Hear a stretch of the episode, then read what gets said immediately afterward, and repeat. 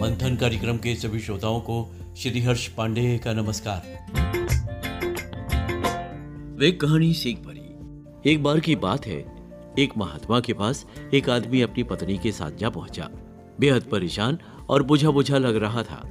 महात्मा द्वारा परेशानी का कारण पूछने पर उसने बताया, क्या बताऊँ महात्मन, मुझे कारोबार में एक दिन में ही एक लाख का घाटा लग गया है। समझ नहीं आ रहा, क्या करूँ? मन बड़ा दुखी है। उसके पीछे उसकी पत्नी बैठी थी, धीरे से मुस्कुराई और बोली, महाराज, आप इनकी बातों में मत आइए। ये झूठ बोल रहे हैं, इन्हें कोई घाटा नहीं हुआ।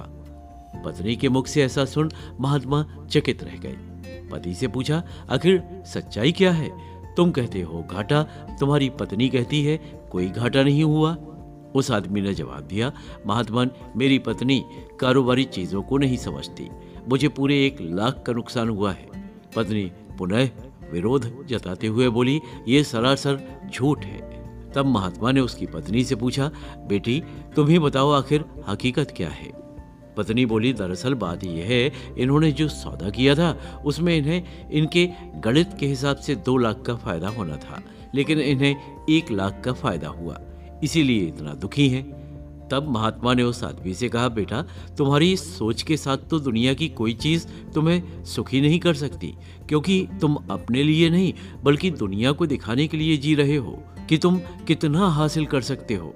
दूसरी ओर, तुम्हारी पत्नी सुखी है, क्योंकि उसने एक लाख के फ़ायदे को देखा है, नुकसान को नहीं।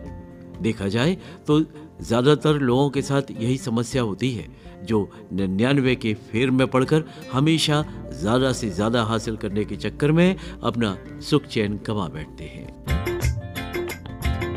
अब एक नीति वाक्य, एक सपने के टूटकर चकराचूर हो जाने के बाद दूसरा सपना देखने के हौसले को ज़िंदगी कहते हैं।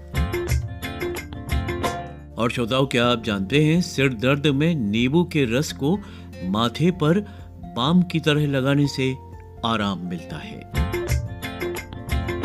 अब एक दोहा, जब मैं था तब हरी नहीं, अब हरी है मैं ना ही।